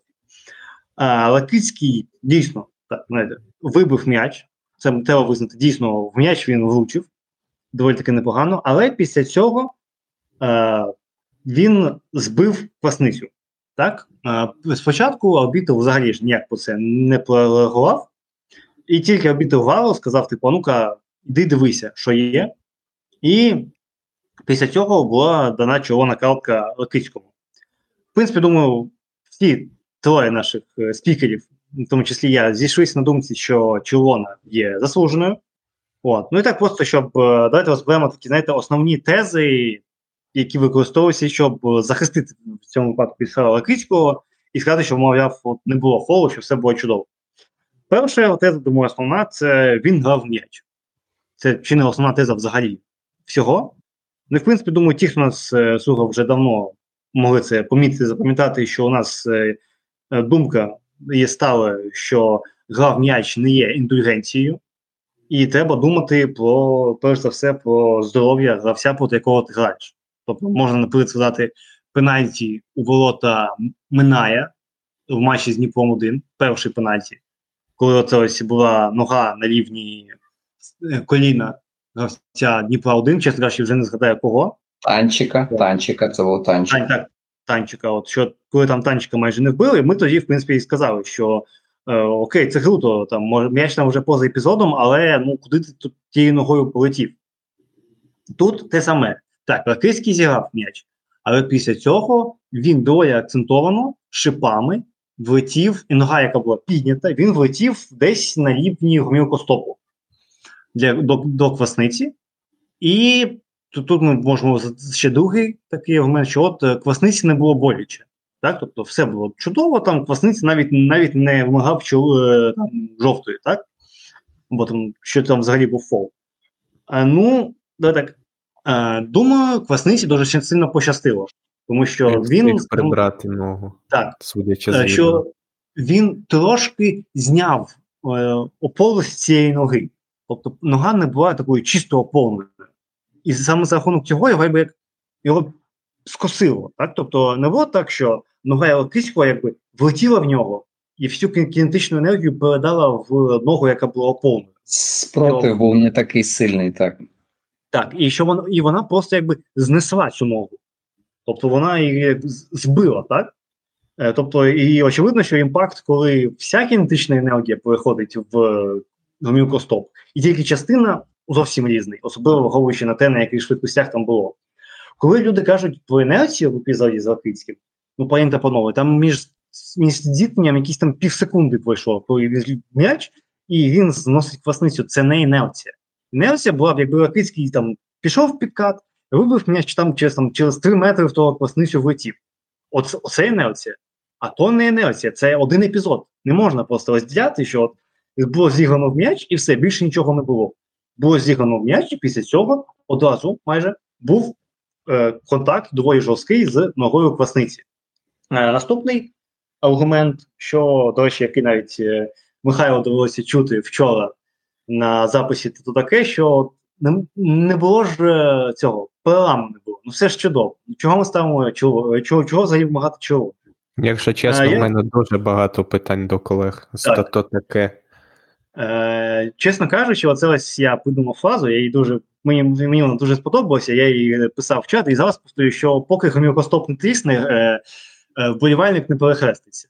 От е, це прям ідеально описує цю ситуацію, тому що ну давайте просто от, давайте з вами такий експеримент, умовно кажучи. Ось не, не дають сьогодні акицькому чоловіку. Кажуть, зашибісь, круто, все чесно, йдемо далі. В наступному турі умовний сваток е, так само піде, і так само ну, там постигне прибрати ногу. Я не пам'ятаю, з ким це вже грає Дніпро 1 але, от, умовно кажучи, його суперник теж зможе так ногу. От Дніпро 1 у нас грає з металістом 19-25. От, наприклад, він так зіграє проти Сидорова. Добре, може Сидоров не краще приклад, але нехай просто. Е, Сидоров встигне прибрати ногу, все супер, всі там знову аплодують, який чудовий підказ зробить сваток. А потім е, хтось, ну якийсь там, умовно, я просто приклади чисто з голови, Попов класичному так само підкатується під Судакова, і Судаков не встигає прибрати ногу. Що це буде майже гарантовано? Ви е, Судаков е, розпочається з футболом на дуже серйозний проміжок часу, тому що гомілкостоп це одна з найбільш важливих частин тіла у футболіста. Я просто нагадаю, що Малко Ван Пастен через е, гомілкостоп закінчив з футболом у 28 років, якщо я не помиляюся. Ну, десь так він там дуже рано закінчив, по цьому маючи три золоті м'ячі і 5 чи 6 золотих бутс 28 років. Тобто, ну, і, і кар'єру якого масштабу залишила е, травма гомілкостоп. І от Попов, е, умовний Попов, ОСЛВ гомілкостоп, умовному Судакову. Так, ми говоримо чисто умовно, я нікому нічого не бажаю. Тому тоді ми маємо е, вилучати Попова. Ну, бо зламав, це ж така логіка, ну, чи зламав, ну, то червона. Але, але, але, ну, Попов ну, робив все те саме. Так, Попов робив все те саме, як і до цього робив умовний сваток, і і реальний Лакицький. Те саме. Різниця тільки в тому, що гравець, проти якого він грав, трошки по-іншому е, поставив свою ногу. Тому що, ну, наприклад, о, дуже теж гіперболізований приклад. Матч е, Швеція-Україна, Євро 2020 в роках 2021, е, той е, момент з видаленням гравця Швеції і і переламаним коліном, і скільки там бесідів, майже рік відновлювався. А чому його вирядили? Ну, він же зіграв м'яч вперше. Ну тобто, тому що він зламав, так? А от якби він тільки так трошки чолкнув Бесідіна, то його б тоді не видали. Хоча що так, що так, він він одноманітно ставив під загрозу життя, ну кожне життя, е, здоров'я і футбольне бесідіння. Е, тому що, як на мене, правила мають існувати не щоб е, карати гравців, а щоб захищати гравців. Тому що те, що те, що пропонують ці люди, це е, е, кара, тобто карати. Тобто він він, він зламав, ми його видаляємо, він поганий. Якщо він не зламає, то якби пофіг. А про нападників ніхто не думає. А мені здається, що краще захищати людей, ніж карати. Мені ну, здається, що давай багато... давай я тобі зацепив, що таке unnecessary roughness а, за визначенням НФЛ і про що взагалі мова. Unnecessary roughness is a foul that happens when a football player is flagged for using excessive contact during or after a play. As player safety concerns have been raised in the sport, more attention has been placed on this call, especially with regards to the safety of the quarterback. Тобто що таке не не зайва надмірна жорстокість? Ось це в даному епізоді абсолютно живий е, типовий приклад з НФЛ. Е, ти можеш зіграти в м'яч, але якщо ти впродовж епізоду або після, а після це коли ти вибив м'яч, а якимось чином а, завдаєш шкоди супернику, ну це це порушення. Тебе тобі дають 10 ярдів штрафу. А відповідно це робиться для того, щоб убезпечити убезпечити е, переважно квотербеків від ось цієї зайвої агресії, коли намагаєш намагаєшся його захопити, збити м'яч, і ти а, після того, як вже квотербек м'яч викинув, ти вчасно не зупиняєшся. А на повному ходу, наприклад, шолом в шолом чи в нижню частину тіла квотербека влітаєш і можеш дійсно завдати йому серйозної травми. І тому, щоб цього не було, це правило з'явилося. І тепер дуже часто, дуже часто велика кількість ось цих людей, дієндів, лайнбекерів, які вилітають на квотербека, вони вмикають мозок.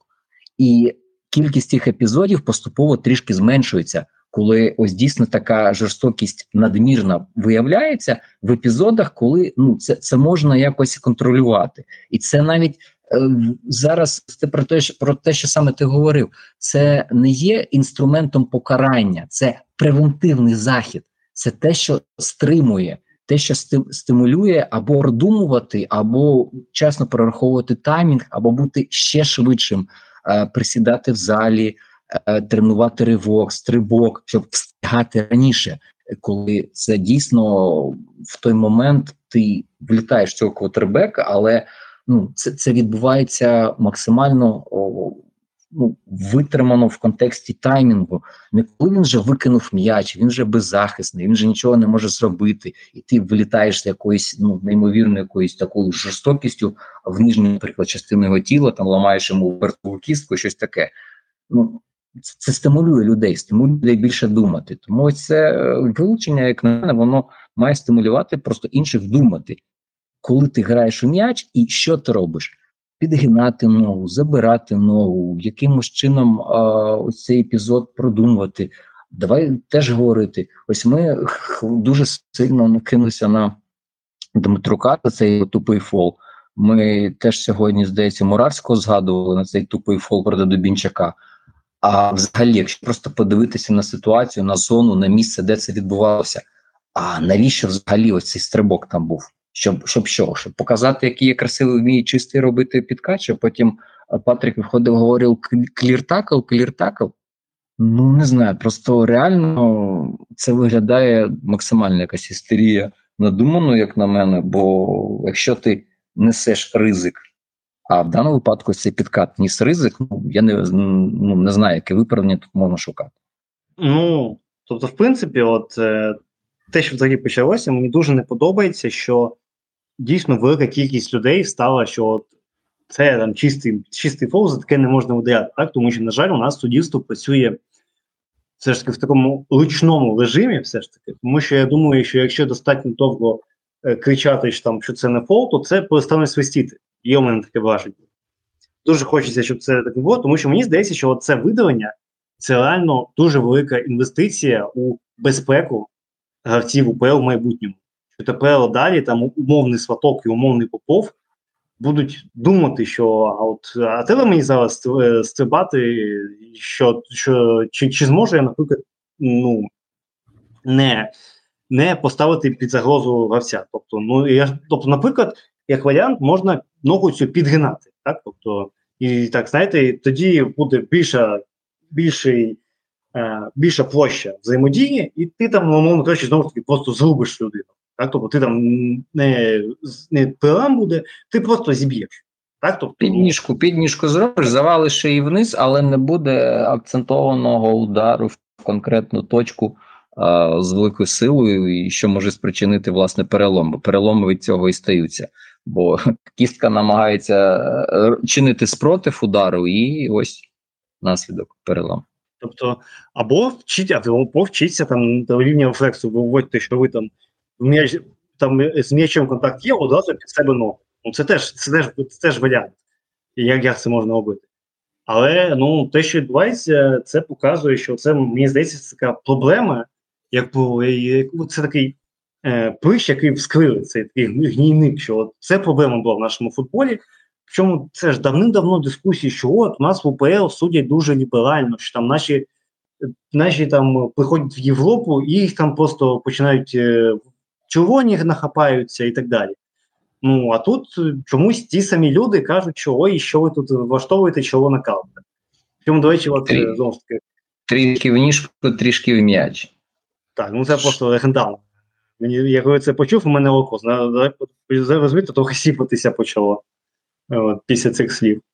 А, Ідеальний приклад, знову ж таки, видалення густого в матчі Челсі Астон Вілла я зайшов в Твіттер, почитав, і бляха Тимуха знайшов буквально ідентичні аргументи, що от Христос зіграв м'яч, це все той сраний тінь, чого він взагалі пішов на той контакт. Але це, це червона картка руйнує розмови наших вболівальників проти от в АПЛ, наприклад, таке навіть не свистять, навіть не ставлять. Ну, це просто неправильно. Там люди встають і починають аплодувати стоячи весь стадіон, навіть суперники за такі підкати. Ось просто на Енфілді проти гравця Ліверпуля, проти там Стіві Джі, робиш такий підкат, увесь Енфілд Kop підривається і хлопає. Браво, чел, браво. А, ну, лю- люди дійсно в це вірять.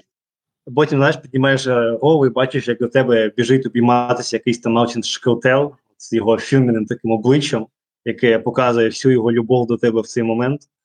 Ну, тобто, Або Джеймі ну, Карагер, або Семі Хюпе, там вистачало людей таких. Ну тому, в принципі, щоб так підсумувати, в цьому моменті, от я просто маю висловити величезний респект, особливо Лефері, тому що це чисто його, скажімо так, е, ініціатива. Так, тобто він сам подивився, він сам побачив, він сам покликав, іди подивися. Так, тому що дійсно і аргумент, що от суддя не свиснув, тому що ну дійсно, а що, а що там суддя міг побачити? Ну це там відбувалося там на останніх міліметрах поля. Так, знову ж таки, це під, е, під кутом де-факто все закривав Ракицький. Тобто все, що реально видно, що Ракицький пішов під кат, дійсно там м'яч вибили і власницю і впав Ну так, він же ж- він же ж дивився на епізод за Ракицького. Да. Тобто, фактично, формально в нього не було можливості а, якісно подивитися на цей епізод. Тобто, сьогодні в мене була дискусія стосовно того, що от, масони підсуджують Динамо і не помітили руку Ярмоленка в матчі з Ворсклою. А з ким Але- дискусія, якщо не секрет? З багатьма різними людьми. Вони просто першим згадують цей епізод, щоб намагатися рота закрити.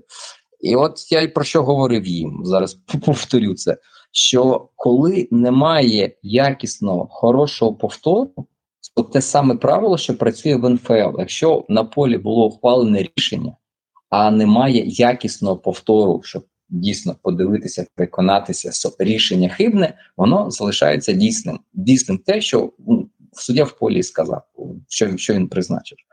Якщо немає жодного якісного повтору з жодної камери, тому що стоять футболісти, перекривають під таким ракурсом, під таким ракурсом, і немає дійсно якісного повтору, який на 100% говорить, що Ярмоленко грає рукою, окей. В даному випадку був якісний повтор, який показує, що е, була надмірна агресія в цьому епізоді, і ну, сперечатися можна довго і нудно. Але сам факт того, що арбітр ВАР має підставу. Він має підставу сказати, чувак, іди подивися.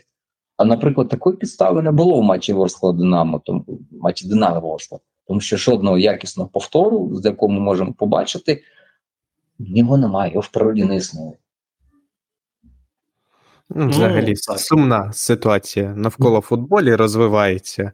Що Єленко, що Співаковський, що Лацко сьогодні. Про інерцію, здається, казав. Завтра ще циганик буде розповідати, як Шахтар вбили в цьому матчі. А, Ну, він не сьогодні розповідає. Він, Ні, сьогодні він сьогодні, він сьогодні ходив на поруки до Коломойського, тому да, вирішив Ні, ні. перенести свій важливий ефір на завтра.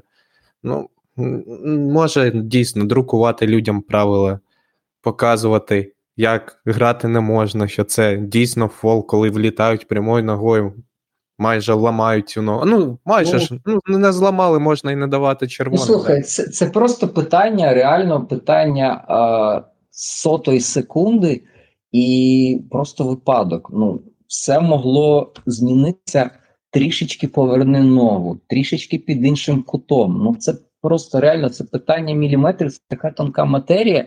І ну, це ціна кар'єри квасниці. Зараз вам всі цілуються квасниця, квасниця, квасниця, там мудрик. Е, Я вам слухав декілька матчів на, на УПЛ ТВ про рух, що Квасниця там вже все, вже новий мудрик, прям легенда, звізда, скоро там 50 мільйонів, вся Європа буде стояти в черзі. Ну і ось цей контакт і він реально може зруйнувати все це. І заради чого? Заради того, щоб е, чисто зіграно, наче в м'яч, щоб люди потім говорили, це чистий підкат, це чистий підкат. Ну окей, чистий підкат. Просто я знаю, що якщо ці люди опиняться на місці квасниці, вони будуть е, волати на майданчику десь біля будинку, е, так як, ну, як Тереза Мілевський не волав на полі, коли до нього е, навіть не порушили правила, просто хтось дотик якийсь там чинив десь в район плеча і хапався за обличчя. Тому, ну. Не знаю, просто все впирається мені здається через те, хто знаходиться на якій позиції, і настільки він контактував, і знає, що таке контактний від спорту, і знає, що таке травми. Е, Ну нереально, це, це небезпечно. Це могло спричинити серйозну травму. І от ми так е, дали компліменти Лефері, а потім той самий через малювати лінію, довбану лінію офсайду, і буквально дали в ефір картинку, де обидві ноги Бондаленка стоять за лінією, за обома лініями, які вони ж самі не намалювали. Мені просто цікаво, що на жодному етапі з тими, як давали в ефір, жодна людина не подивилася на, на це своїми очима і не бляха не побачила, що там лінії бляха не сходяться. Тобто там навіть мені сподобався як е, коментатор, мені здається, він це помітив, але він це не звернув увагу. І там просто було так, що коментатор щось говорить. Такий, ну ви самі бачите, і він десь на, на секунду просто замовкає. Він просто мовчить, тому що, скоріш за все, він побачив косяк. Але я думаю, mm. що якби він як, він розуміє, що якби він про це сказав, йому думаю, дуже сильно полетіло. І він такий, угу, угу, угу, так, так, так, так, так. Ну, ви, ви самі бачите, тут тут офсайт, якби, і просто ці обидві, обидві ноги Бондаленка, які стирчать, і ця лінія, яка була проведена по його дупі. Тобто, або це така дуже тонка тонка метаіронія, що обидві ноги Бондаленка вже вилучені, і у нього тільки дупою залишилося грати. Але, ну, чесно кажучи, це такий, знаєте, я Володів за рефері, але ця радість рівно дві, дві хвилини. Рефері вирішили сплутати всім карти. Вони ж цим вилученням а, на користь руху, вони ж типу підіграли руху, і всі почали в Україні говорити: ага, так це в руха масони. Та львівські масони вбивають Чорноморець, не пускаючи його до Ліги Чемпіонів. Ага, і тут вони подумали, що треба щось якось викручуватися. І ось придумали такий епізод, як як можна викрутитися з цієї ситуації, щоб тепер на них вже ж не всі думали, що це це, це вони винні в, у всіх цих скандалах, що зараз виникають в українському футболі. Оці всі е, змови Біла Гейтса, ось це рептилоїди, все інше, і щоб їх не повісили на рух, вони вирішили таким чином якось себе виправдати. Але я б сказав, що вони так ще більше це показали, тому що якщо це масони не львівські і не донецькі, то ми відкриваємо мапу України, дивимося, де Львів, де де Донецьк, де, рахуємо, де вони сідуються посередині, щоб вирахувати середню між ними, і ми отримаємо очевидно, що чудове місто Дніпро. Тому, в принципі, кінцевий бенефіціал, з якого сьогодні ходила просити все медіа 1 плюс 1, і так відома. Але спроба розкрити дійсно непогана. Що ж, напевно, думаю, можна закінчувати на найцікавішу тему напевно, цього туру. Рух зіграв е, з Шахтарем 1-1. Для розуміння, рух має показник XG 2.01, а Шахтар має 0,57.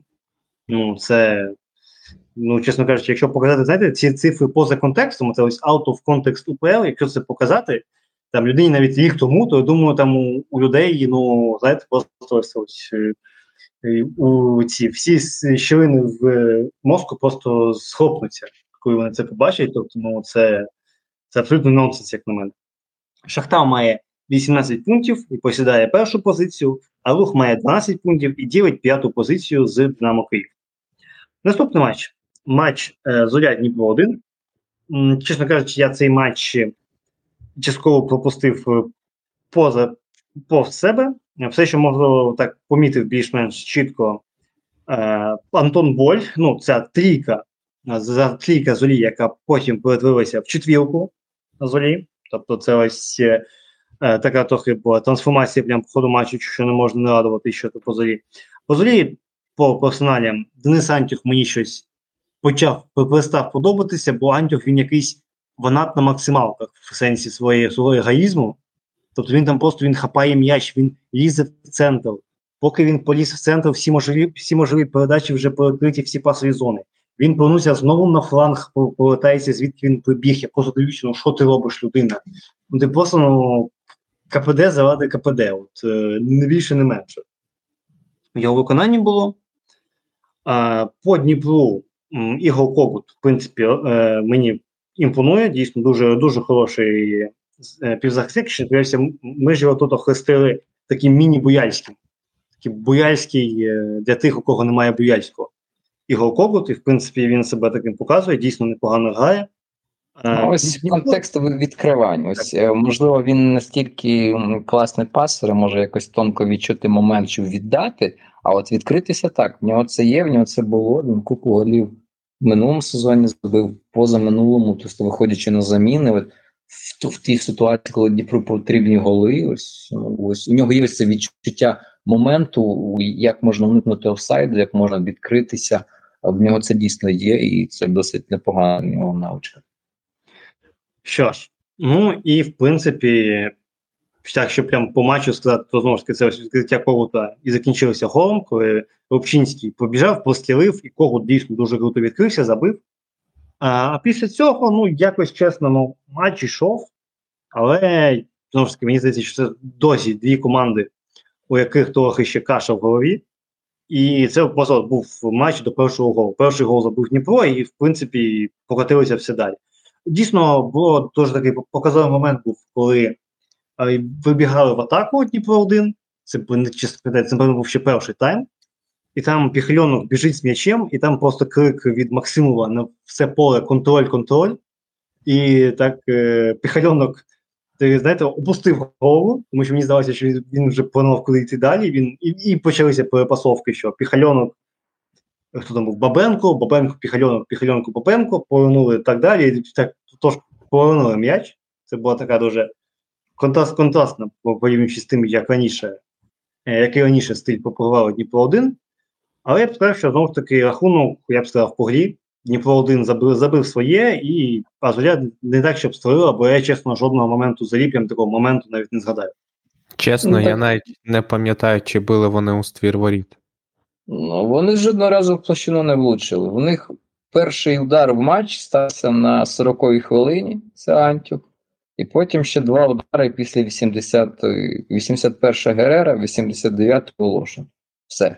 Три удари за весь матч. Тому мене, чесно, вони трішечки цим якось так змусили навіть не знаю, матюкатися, бо зоря, ми звикли, що це команда досить вертикальна, а в них немає жодної, жодної контратаки. Жодної. Тобто Дніпряни в першому таймі володіють м'ячем в районі 70%, і зоря не може вибігти в контратаку. Ну, коли таке було? Ну, ось те, що ти дуже класно підмітив піхальонка і контроль-контроль. Ось ось це така історія. Вона має певні наслідки, що обидві команди зіграли, наче повний матч 96 хвилин, але на двох в них е, лише 17 дотиків до м'яча в штрафних майданчиках, 6 е, зорі, 11 Дніпра. І це е, от не хочу збрехати, але це один з найменших показників за цей сезон на двох 17 дотиків в штрафних майданчиків.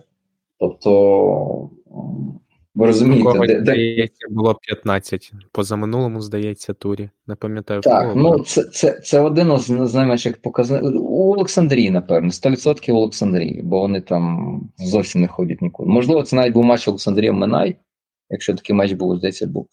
А, ну, ось Сам факт, що дійсно команди, типу, одна хоче грати в контроль, як Максимов кричить з лавки, давайте контроль.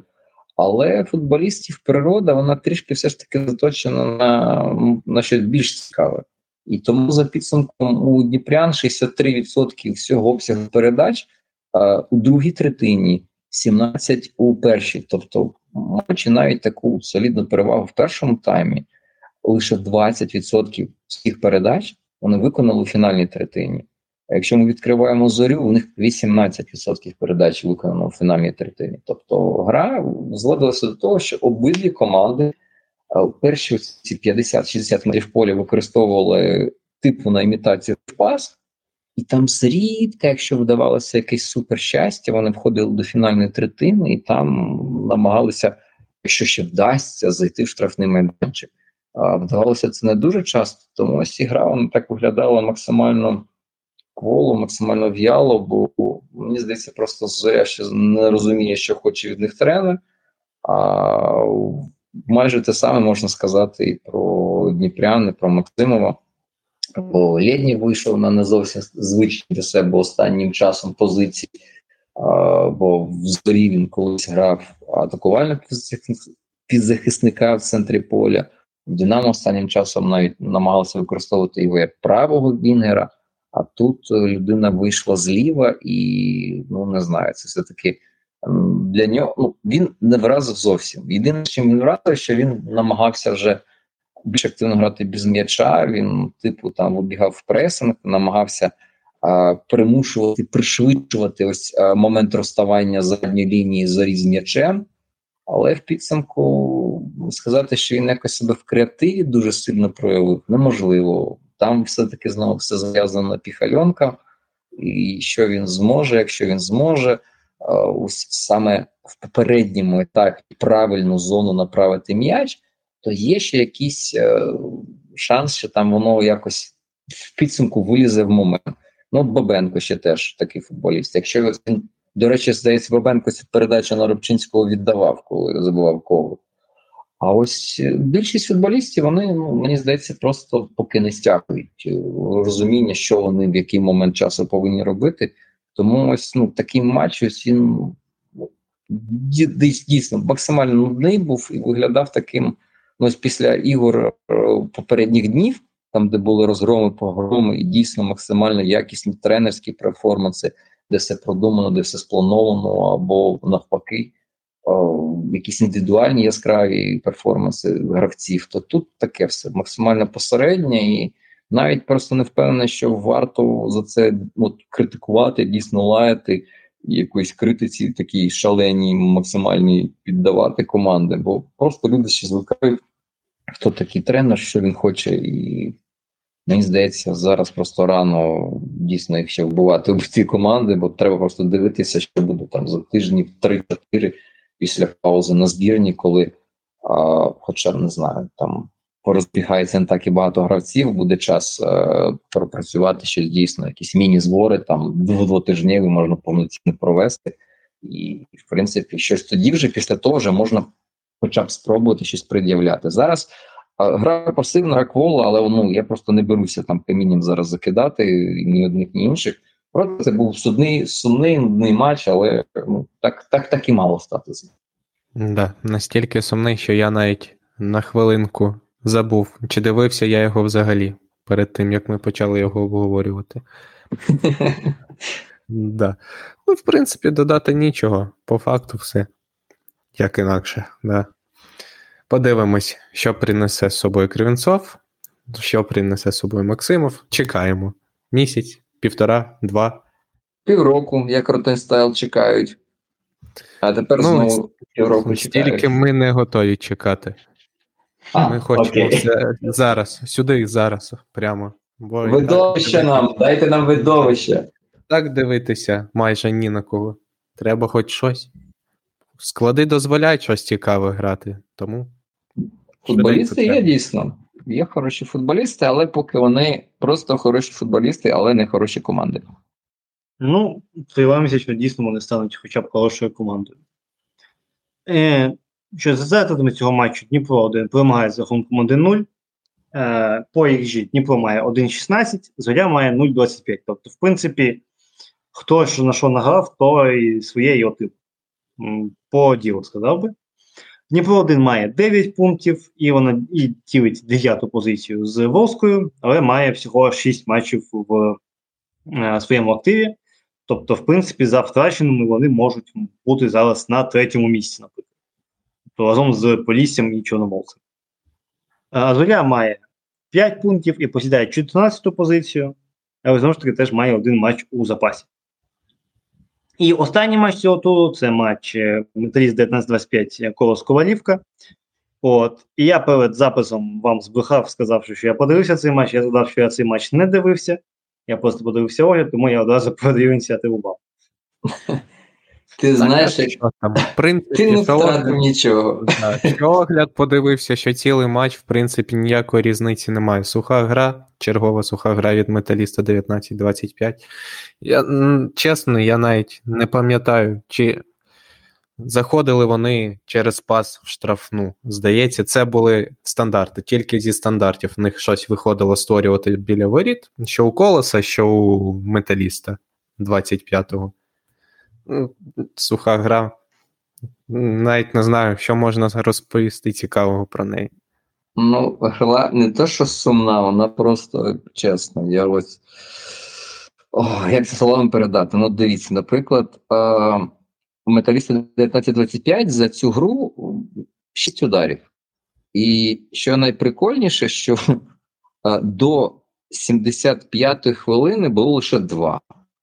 Тепер давай подивимось на колос. В них до 75-ї хвилини ударів було, в принципі, набагато більше. 7, 8, 8. Але жодного з них е, ну, не кваліфіковано те, щоб як Big Chance. Там навіть е, 0,1 XG не набирається. Тобто це переважно все якісь удари такі дальні, напівшмурдяки. І загалом з 12 ударів е, колоса 5 дальні це за меж штрафних майданчиків. І реально щось таке ось максимально цікаве почалося ось після 75-ї хвилини. Тому мені здається, якщо будуть складати якісь там огляди, то вони мають всі починатися після 75-ї хвилини. Бо згадати щось до 75-ї ну максимально важко. Лише ось під кінець там почалася така вже реально говорити, така просто бійня, заруба, атака на атаку, кутовий на кутовий, навіс на навіс. І все одно, все одно металіст е, вперто якось він не хоче думати про чужі ворота. Е, команда створює менше одного XG за матч, забиває менше одного голу за матч. Команда в середньому ось зараз їм вдалося реально сталося просто якесь чудо.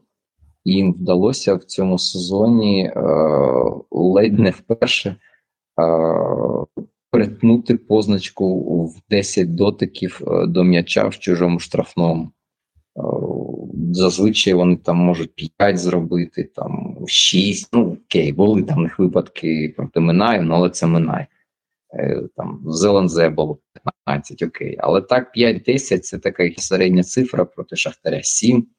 Тобто середній показник в них в районі 10, 9,9 там плаває. Тобто ну, команда грає, наче намагається уникати якоїсь примітивності, але все одно, ну, маючи майже 50% володіння в середньому ось по сезону, конвертувати в це лише 10 дотиків в середньому в чужому штрафному. Ну, це реально дуже мало. Тобто, ось не працює розуміння ось цієї геометрії, е, куди направляти м'яч, де відкриватися, як шукати ці помилки позиційні суперника. Тобто просто якийсь раптовий навіс, якийсь там простріл, зробили кутовий, окей, є шанс на момент. А так, ну ось чесно, ну на мене я, я ось коли дивлюся на кількість очок металіста, ну мене просто тіпає, бо я реально ну те, що не розумію. Ну просто це ж певним чином шокує. Бо якщо навіть Ротань style, мені здається, ну хоча Ротань style він десь дуже близько до того, що грає металіст, навіть в цьому турі найбільше передач е, в турі виконав центральний захисник е, металіста 1925 Ігор Курило, 78 передач. Але моментів дійсно ось таких розіграних у металіста 1925 немає. Все якісь заброси, там десь відлетіло, стандарти, кутові, штрафні. І ну, це ось, мені здається, Ротань style і Металіст 1925 це ось дві команди, які змагаються одна з одною, хтось най, най, най, найогидніше якось зіграє, але при тому, типу, спробує за якісь очки зачепитися. І зараз металіста скільки там 10, 12, 10 10. І ну, яким димом вони ці очки на 11, боже, я ж вкрав них очко, а в них ще й матч запасить. Я просто ну, я, я, ну, як уявляю, Вони що самі вони... вкрали очко. Ну там був епізод матчі з Минаєм, так, є така історія. Тільки вони там вкрали три очки, здається. Ні, два очки вкрали, бо гол з офсайду забили. І я просто уявляю, якщо вони виграють цей матч, вони наберуть 14 очок, і ця команда буде п'ятою. Ну, правда, окей, там Динамо свої матчі, сподіваюся, там щось ну, окей, буде шостою потенційно.